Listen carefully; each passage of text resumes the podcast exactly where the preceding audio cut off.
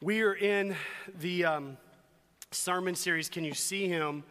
And it's pretty cool when you think about this journey that we've taken through the Old Testament, looking at Noah, looking at Abraham, and, uh, you know, looking at these different pictures. And, you know, it's awesome truly, truly phenomenal when you see what God was weaving together from old to new 66 different books of the Bible, 45 authors, three different languages, written in multiple continents, but one central theme Christ the cornerstone. God's desire to have a relationship with us and to redeem and to purchase. It's absolutely phenomenal. It's beautiful. And we are in the book of Ruth today. It's one of my favorite books of the Bible because it is such a real life story for us all. So, we're going to do all four chapters of Ruth in 25, 30 minutes. It'll be easy. And, um, but no, seriously, I love this because the book opens up with such hurt and it moves to despair. It opens up with, I'm sorry, that did not make me feel better. It moves with it opens with hurt and moves to hope. It opens with despair and moves to delight. We move from tragedy to triumph. And that is what you see that when this book opens and the story comes out, there is tragedy, there is despair, there is hurt.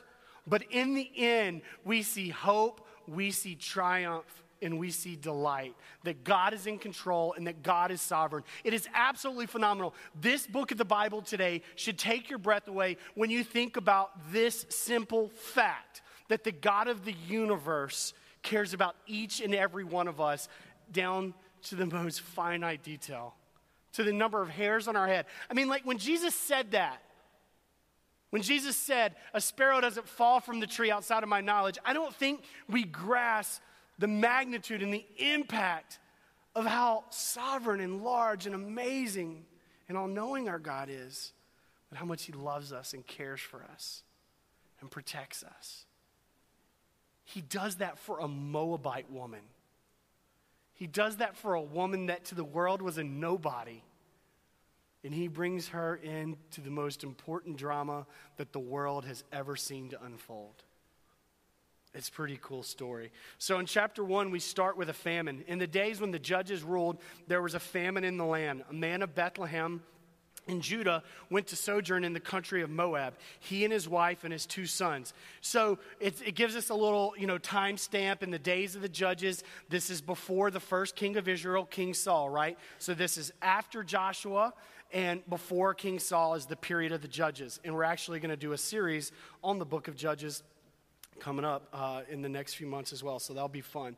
And it, there's kind of a play on word here, uh, play on words, because Bethlehem means uh, house of bread. And in, chap- in verse 1 right here, the house of bread has no bread. Like you see right there, there was a famine in the house of bread. There was a famine. So Bethlehem means house of bread. There is no bread. And so this family from this town of two to 300, Bethlehem, from most um, estimates in this time period, two to 300 people, very small little village, they're going to go to Moab. Now, what's a little interesting about Moab is that you remember Lot, right, who got delivered from Sodom and Gomorrah. Well, his daughters got him drunk plied with liquor, slept with him, and what were their children? Moabites and Ammonites. So the Moabites and the Ammonites were children of, you can say it in church, incest. Okay? Children of drunken incest. So it's a little bit interesting. We see two people the people of God, the people of promise, where there is a famine in Israel. And now we have the children of incest, we, and we are moving that direction, the Moabites, because Lot was tricked by his daughter, had a child, two children, because both daughters got pregnant Moabites and Ammonites. And that's where we're at right now, the country of Moab. So we get this family going to a land that has bread, but is not a part of the promise of God, is actually a part of sin and rejection of God, and he and his wife and his two sons. So he leaves the house of bread that has no bread with a wife and two sons. In excuse me, the name of the man was Elimelech, and the name of his wife Naomi, and the names of his two sons were Mahlon and Chilion. They were Ephrathites from Bethlehem in Judah. They went into the country of Moab and remained there. But Elimelech, the husband of Naomi, died, and she was left with her two sons. So, I mean, this is like not starting off oh so well. There's a famine, they're going to the children of incest, and now all of a sudden her husband dies. These two took Moabite wives, so her two boys. The name of the one was Orpah, and the name of the other Ruth. They lived there about 10 years. And both Mahlon and Chilion died, so that the woman was left, so that the, the woman was left without her two sons and her husband. So it's talking about Naomi there. Isn't this a happy Mother's Day? So we got Naomi with no husband, no sons, and two daughter in laws that are children of incest in a land that is not their own with no grandchildren to carry on the name. And uh, she can't go back home yet, from what we know, because the famine is still there. So, this many thousands of years ago, we're about 3,400 years at this point, timeline what would be the future of a widow? What would be the future of a widow 3,400 years ago that couldn't own land, that couldn't hold a job, that did not have an inheritance because there was no children or grandchildren of her lineage? What was the outlook? What were the prospects for her future? Bleak and dim at best. No sons, and she's got two wonderful daughters in law, right? That are, from, that are Moabite women where we're going to see how wonderful these women actually are, at least one of them, because we do move with a glimmer of hope in chapter 1. There is a glimmer of hope, and it is Ruth. It was interesting in verse 6 and 7 of chapter 1, and for the sake of time, I'll skip over. Naomi says to her daughters in law, The Lord has visited Israel, and the famine has been broken. So it's the first time in the book of Ruth that we see the name of the Lord used. And Naomi is the one that uses it. And I think that's important because Naomi could be bitter, Naomi could be broken, Naomi could be so angry. Her husband is dead, she is in a foreign land, her sons are dead, she has no grandchildren. But she said, The Lord has been good to us. The Lord has blessed us. The famine has been broken. Now, that's interesting that that's her outlook. She is hurt, no doubt, but she is not broken and she is not beyond reach. In verse 15, I'm sorry, we'll go to um, now in verse 15, the return to Bethlehem. And she said, See, your sister in law, that was Orpah, has gone back to her people and to her gods. Return after your sister in law. Now, what does this mean after her gods? Culturally speaking, in the Near East, you would adopt the gods of your husband. So, culturally, you would adopt the gods of your husband. And Orpah's husband is dead, and Naomi says, Look, she's gone back. Why don't you? You don't have to be bound to me. You don't have to be bound to what is going on. Let's see sweet Ruth's response. Do not urge me to leave you or to return from following you, for where you go, I will go, and where you lodge, I will lodge. Your people shall be my people, and your God, my God. It's pretty cool. Where you die, I will die, and there will I be buried. May the Lord do so to me, and more also, if anything but death parts me from you. What does Ruth turn her back on?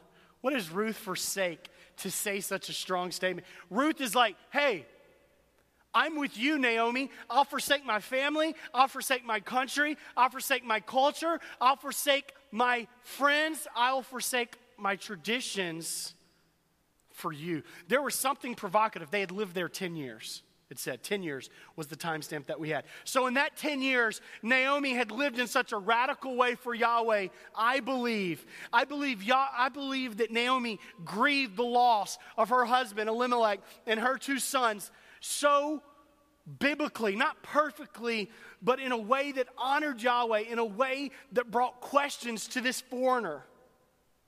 Because in chapter 1, we see Ruth the Moabite and, and, and Orpah left. And Naomi's like, Ruth, you can leave.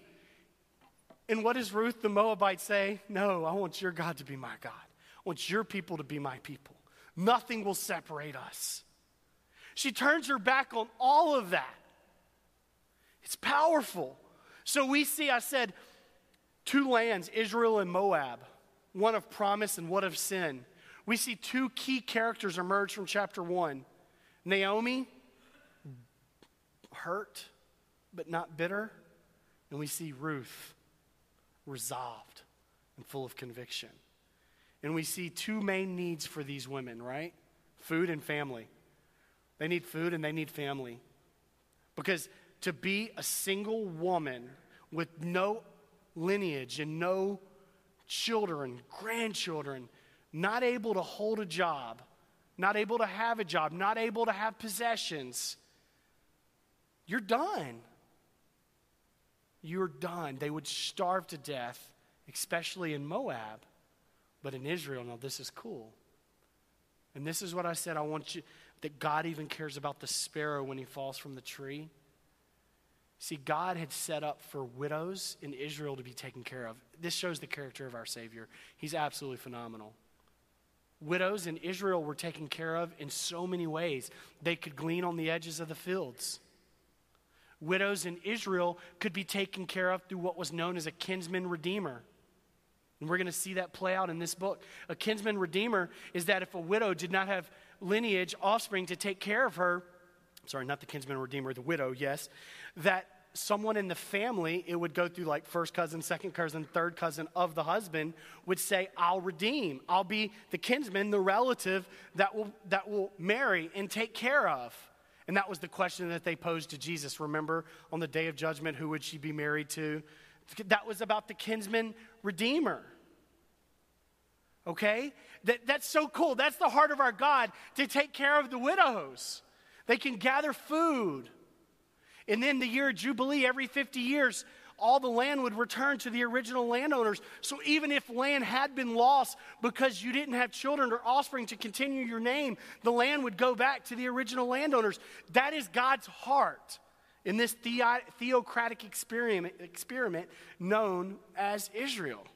It's pretty cool to see how God would care for the widows and for the poor. Now, they go back to Bethlehem, and I told you it was like a town of two to 300.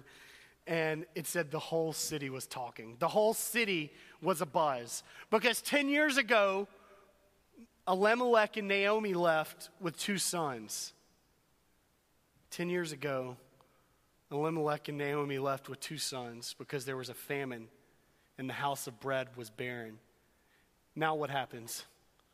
Ruth a Moabite woman, a foreigner, comes back with Naomi. Are you kidding me? Like, they're like, wait, what happened to Elimelech? What happened to Naomi's boys? And who is this foreigner? There, there's so much. They're talking. Read at the end of that in chapter 1 on your own time. So now we go to God's provision for these widows in chapter 2, the reaping in the fields and uh, Ruth the Moabite. So that's it's it's no coincidence that this is how the writer of this book titles her. Because this is not how she will be titled much longer. I mean, come on, it's very anticlimactic if you know the end of this story, right? If you've never heard this story before, it's very, very phenomenal because she's not going to be the Moabite much longer. Okay? Spoiler alert. She becomes the great, great, great, great, great grandmother of Jesus.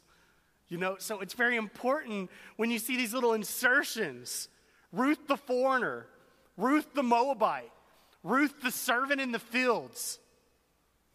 Because that's not her destiny. Because God cares about a Moabite woman, God cares about her. Let me go to the field and glean among the ears of grain after him, in whose sight I shall find favor. And she said to her, Go, my daughter. So that's Naomi and, and uh, Ruth in their discourse. And so she set out and went and gleaned in the field after the reapers. And I told you about how they couldn't glean to the full edges of the field and so forth and so on. This was put into place in Israel to provide for the poor and for the widows. This is the heart of our God. And she happened to come to the part of the field belonging to Boaz, who was of the clan of Elimelech. So remember who Elimelech was her father in law. Okay, Naomi's, Naomi's husband was Elimelech. That's Ruth's father in law. And so we, we get a little bit of foreshadowing of this kinsman redeemer concept because Boaz and Elimelech were kin. Verse 4 And behold, Boaz came from Bethlehem, and he said to the reapers, The Lord be with you. And they answered, The Lord bless you.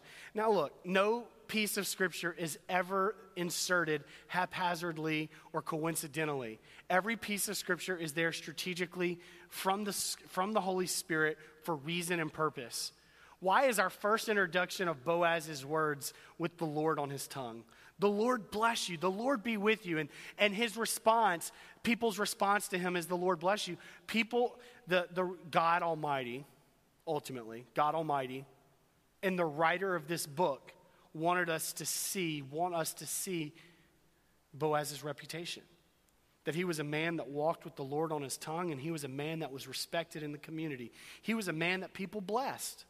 People said to him, The Lord bless you. So Boaz has this character that we should take note of immediately. Then Boaz said to his young man who is in charge of the reapers, Whose young woman is this? And the servant who was in charge of the reapers answered, She is the young Moabite woman. So here she is known as a Moabite again, who, who came with Naomi from the country of Moab. Now, this is very interesting that, I mean, like I told you, it's a town of two to 300. Boaz asked one guy, hey, who is that? And the guy's got the whole scoop on her. Like, oh, yeah, she's the Moabite. She came with uh, Naomi, and that's what's going on. Excuse me. She said, Please, so this is what Ruth said to the head of the, the reapers Please let me glean and gather amongst the sheaves after the reapers. So she came, and she has continued from early morning until now, except for a short rest. And if everything in Scripture is there very strategically, we should note her work ethic. We should note that she is out there on behalf of herself, right?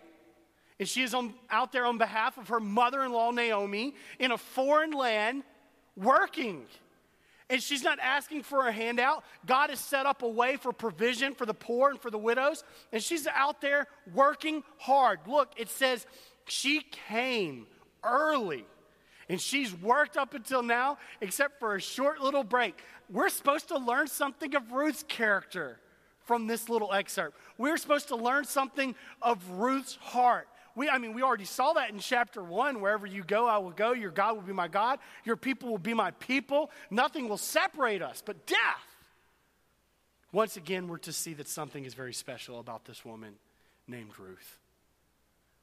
It's not just like, oh, yeah, I'm going to say nice things. I care about you. If you need anything, you call me. We all say that. Do we mean it? Hey, you let me know if you need something. Ruth says, Hey, I'm going to be there for you. And look what Ruth's doing. Talk's cheap, Ruth says. Actions speak louder than words. She's out there serving. Boaz takes note of this. Now, we're going to skip over not the scandalous section of Ruth chapter 3. And I say scandalous because it's the center of much great debate on what does it mean for, for feet to be uncovered. And that's what takes place. It's pretty exciting. Um, it's very forward for a woman to do what happens in chapter 3. You're like, what is it? What is it already? Um, well, pretty much Ruth says, hey, Boaz, marry me. And so, um, skipping over a large section uh, of chapter 2, Boaz starts taking notice of this woman's character and tells his workers, hey, leave some extra grain for, for old Ruth to pick up for, for uh, Naomi. And, and so Boaz, you see his character and his concern. And then in chapter 3, we move on where uh, Naomi says, look, I got a plan, okay? You're not getting any um, younger okay? And you're not getting any prettier, Ruth. So this is what we're going to do. We're going to get you, we're going to take advantage of the kinsman redeemer. God has a law set up in Israel where you can be redeemed, okay? Boaz is in that clan, and Boaz can redeem you. So go and let Boaz know that you're available. Well, this is scandal of all scandals, right? I mean, even, you know, you're like, I mean, in the 21st century, you know, the whole Sadie Hawkins concept where the boy invites the girl out for prom, we're like, okay, that, that still is a little bit uncomfortable for some people. No, the boys are supposed to ask the girls out, right? Well, imagine 3,500 years ago. Imagine 3,500 years ago, this is what we get at midnight, the man was startled and turned over, and behold, a woman lay at his feet. Naomi had said to Ruth, This is the plan. He's going to be at the threshing floor. It's harvest season. They're going to be drinking a little wine. They're going to be just having some good old time with the boys. He's going to go lay down and go to sleep. When he lays down to go to sleep, you go lay at his feet. Okay? There's nothing sexual. Is this provocative? Oh, it's certainly provocative. Was it sexually immoral or sinful? No. It was forward in any culture, in any time period, it would be forward. It was certainly forward. It was certainly provocative in the sense of startled, alert. It was not immoral. It was not sinful. She lays at her feet. To be at someone's feet, remember in the Near East, we've talked about this before, to be at someone's feet is a picture of subjection and submission. Feet were dirty, feet were disgust- disgusting. That's why it was a big deal when Jesus took off, took off his disciples' sandals and washed their feet. Okay, you're living in a, in a dusty, sandy culture wearing sandals, and she places herself at his feet, saying, I am subject to you. She laid at his feet. He said, Who are you? And she answered, I am Ruth, your servant. Spread your wings. Isn't that some beautiful imagery? Spread your wings over your servant, for you are a redeemer. What does that mean? You're a redeemer. She's appealing to that kinsman, to that you're in the family line. You could redeem me. You could say, I will protect her, I will speak for her. Now, this is so cool because she's appealing to Scripture. She's appealing to God's order for provision for the widows. And if you look at what Naomi says to her in the beginning of chapter 3, she's like, Girl, you got to get out there. Just throw it out there. Boaz is a godly man, he's a good man. Let's see what Boaz does. And he said, May you be blessed by the Lord.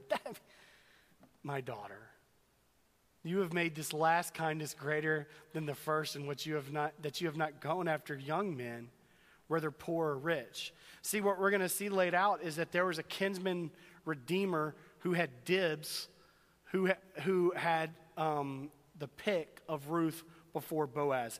It was all about closeness and proximity in family relations for the kinsman redeemer, and we don't know this other guy's name, he's nameless for a reason because he doesn't redeem Ruth, and you're going to see for the wrong reasons, um, for financial reasons and things like that. And, um, and so I don't know if this was a younger guy that she could have gone after. Th- so right now you get the connotation that Boaz is older. And, and Boaz, you know, doesn't feel like he's that special. And the fact that she's coming after him shows her character. The way he interprets her actions is kindness. He says, You're kind, but he interprets her as kind. It's pretty, it's pretty cool what we see happening here. And now, my daughter, do not fear. I will do for you all that you ask, for all my fellow townsmen know that you're a worthy woman. That you are a worthy woman. Well, there's, like I said, there's one catch. There's a kinsman redeemer that is closer in relations. So, what happens, Boaz goes to the town gate. That's where all the business is transacted. He goes to the town gate that morning, just a few hours later. And I mean, you can imagine that Ruth is just on pins and needles. I mean, you know, because Boaz's response could have been like many different things scandal, get this, get this Moabite foreigner out of here, get this servant woman out of here. Um, even though he, he had the opportunity of kinsman redeemer, people did not have to act upon that. And we're going to see that as he goes to the city gate, he goes to the man that had first rights as kinsman redeemer, and he said, Hey, um, what about Elimelech's land? Do you want to purchase that? And that's the way Boaz is pretty smart. He says, Are you going to purchase it? And when you purchase Elimelech's land, you get Naomi, you, you got to provide for Naomi, but you also get the daughter in law, the foreigner, Mo, uh, Ruth, the Moabite. Well, the guy's logic is this He said, Okay, so I become her kinsman redeemer. I purchase the land. I give her a son. That's what she's going to want, is offspring to take care of her. He said, her son will get the land. When I die, the inheritance will be his, not mine. So you see, this guy has no moral scruples whatsoever. He, he's like, look, it's not financially beneficial for me to spend money on an old woman, sorry, and a Moabite woman, foreigner, for some land that I'm going to lose anyway once I give her a son because God has it set up in such a way is that will be her provision and her son will get that land. So Boaz is like, oh, good, so I can buy it? He's like, yeah, yeah, you can buy it. Boaz is like, sold. So Boaz gets it legally, working through the process. He buys Naomi, he buys the land, which entails he becomes the kinsman redeemer, he becomes responsible for their well being. And it, that's where we come to in chapter 4.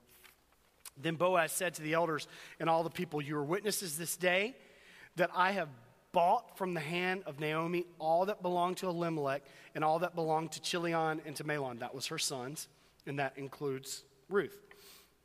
And also Ruth the Moabite, the widow of Mahlon, I have bought to be my wife to perpetuate the name of the dead in his inheritance. So it would be his inheritance, i.e., Ruth's and her child's would get the inheritance from Elimelech.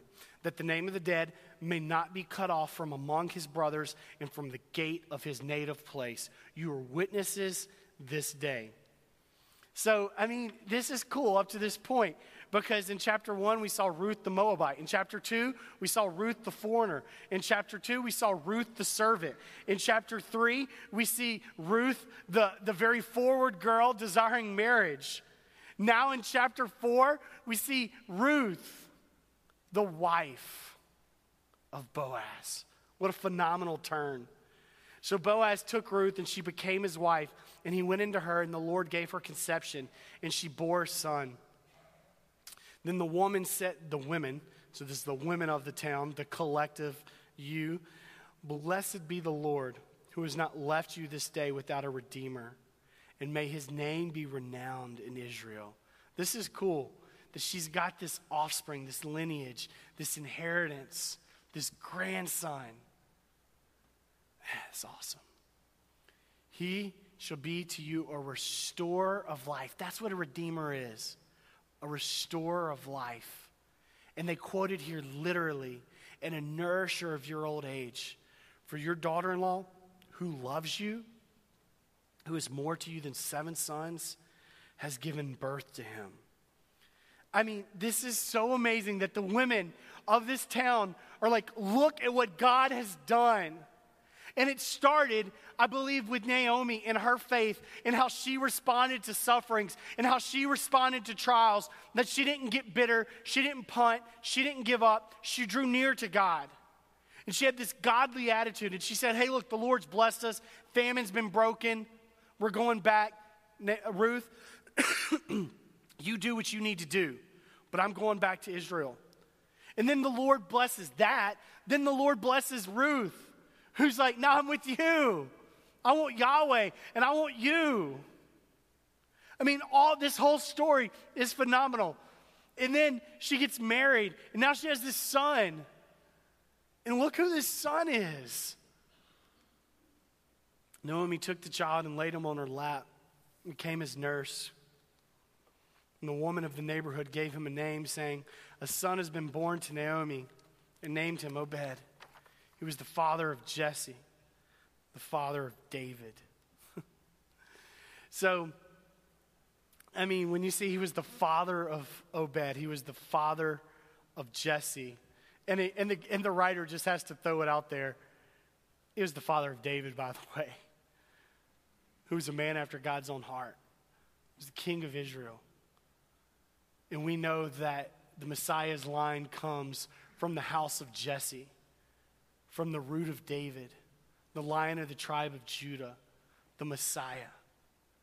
In this redemption that takes place, Boaz redeeming Naomi, Boaz redeeming Ruth primarily, and Naomi as well, but Ruth primarily.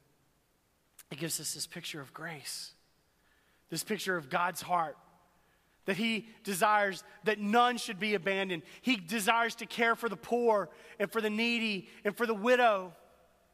And Boaz sees that and takes it and steps into that. And look what she is rewarded offspring of David. And the Messiah that is to come Jesus Christ. We're going to close in song. And as Nate comes forward, we see that this story relates to a much bigger story. Because in the dark days of the judges, the family line, the family line of the Messiah is laid. It would produce the Savior, the Messiah, the Redeemer. It's beautiful. Boaz redeems, he's the kinsman redeemer. And as you close your eyes to think about the implications, he's a picture of a redeemer that was to come, that is greater in every way, that would redeem, that would buy, to purchase, to set free by paying a price. Boaz paid a price that day. He bought the land. Jesus Christ paid a price for us in our redemption. Galatians 3:13 Christ redeemed us from the curse of the law by becoming a curse for us. It is written, cursed is everyone who hangs on a tree.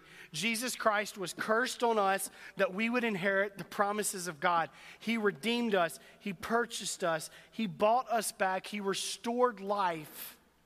We were created in God's image to know Him and, and enjoy Him. Sin invaded and marred that experience. We were separated. Death was our destiny, judgment was certain. But Jesus stepped in lived a perfect life, died a perfect death, and on the third day rose and did for us what we could not do for ourselves. He redeemed us and purchased us. If you are here on this Mother's Day, and this is the first time you have heard this, or the 51st time, or the thousand and first time that you've heard it, I pray that you would draw near and thank God for His grace and His mercy. Thank God for His Son, Jesus, that came to redeem us. The picture of Boaz redeeming Ruth sheds light to a much greater picture of redemption that we have in the great, great, great grandson of Ruth, Jesus, that would take our sins and purchase us. Do you ask for forgiveness right now? Do you leave your sin and your shame at his feet? and for the future, do you see that there's hope? Ruth had no hope apart from God. She was a Moabite. She was a foreigner. Now she's the great, great, great grandmother of King David and Jesus. There is hope in Christ. There is life restored in Christ. Cling to that life today. Worship the God of all life. Worship the giver of all good gifts. Say, Jesus. I worship you. Have your way with me. May this Mother's Day be a Mother's Day that you never forget. If you're on this journey, thank Him for His grace and His mercy. Thank you for the redemption and never take it for granted. Never treat it as expected or ordinary or deserved. Treat it the way that it is, undeserved and marvelous, and say thank you. Jesus, we love you and we praise you. You are our God and our King. As the ushers come forward now, I just pray that you would bless all offerings that are given as we give financially to the mission of the church. I pray that you would bless these gifts. Lord God, as we spread the great name of you, Jesus, because you are the famous one, may you be renowned in this city. May you be renowned in this nation. May you be renowned in this world because you are worthy of all praise If there's anyone that is here today that does not know you, I pray that they would draw near to you. If there's anyone that is here that is on this journey today, may they praise you and worship you and thank you for your goodness, for you are good. We love you, Jesus. We praise you. pray all this in your name. Amen.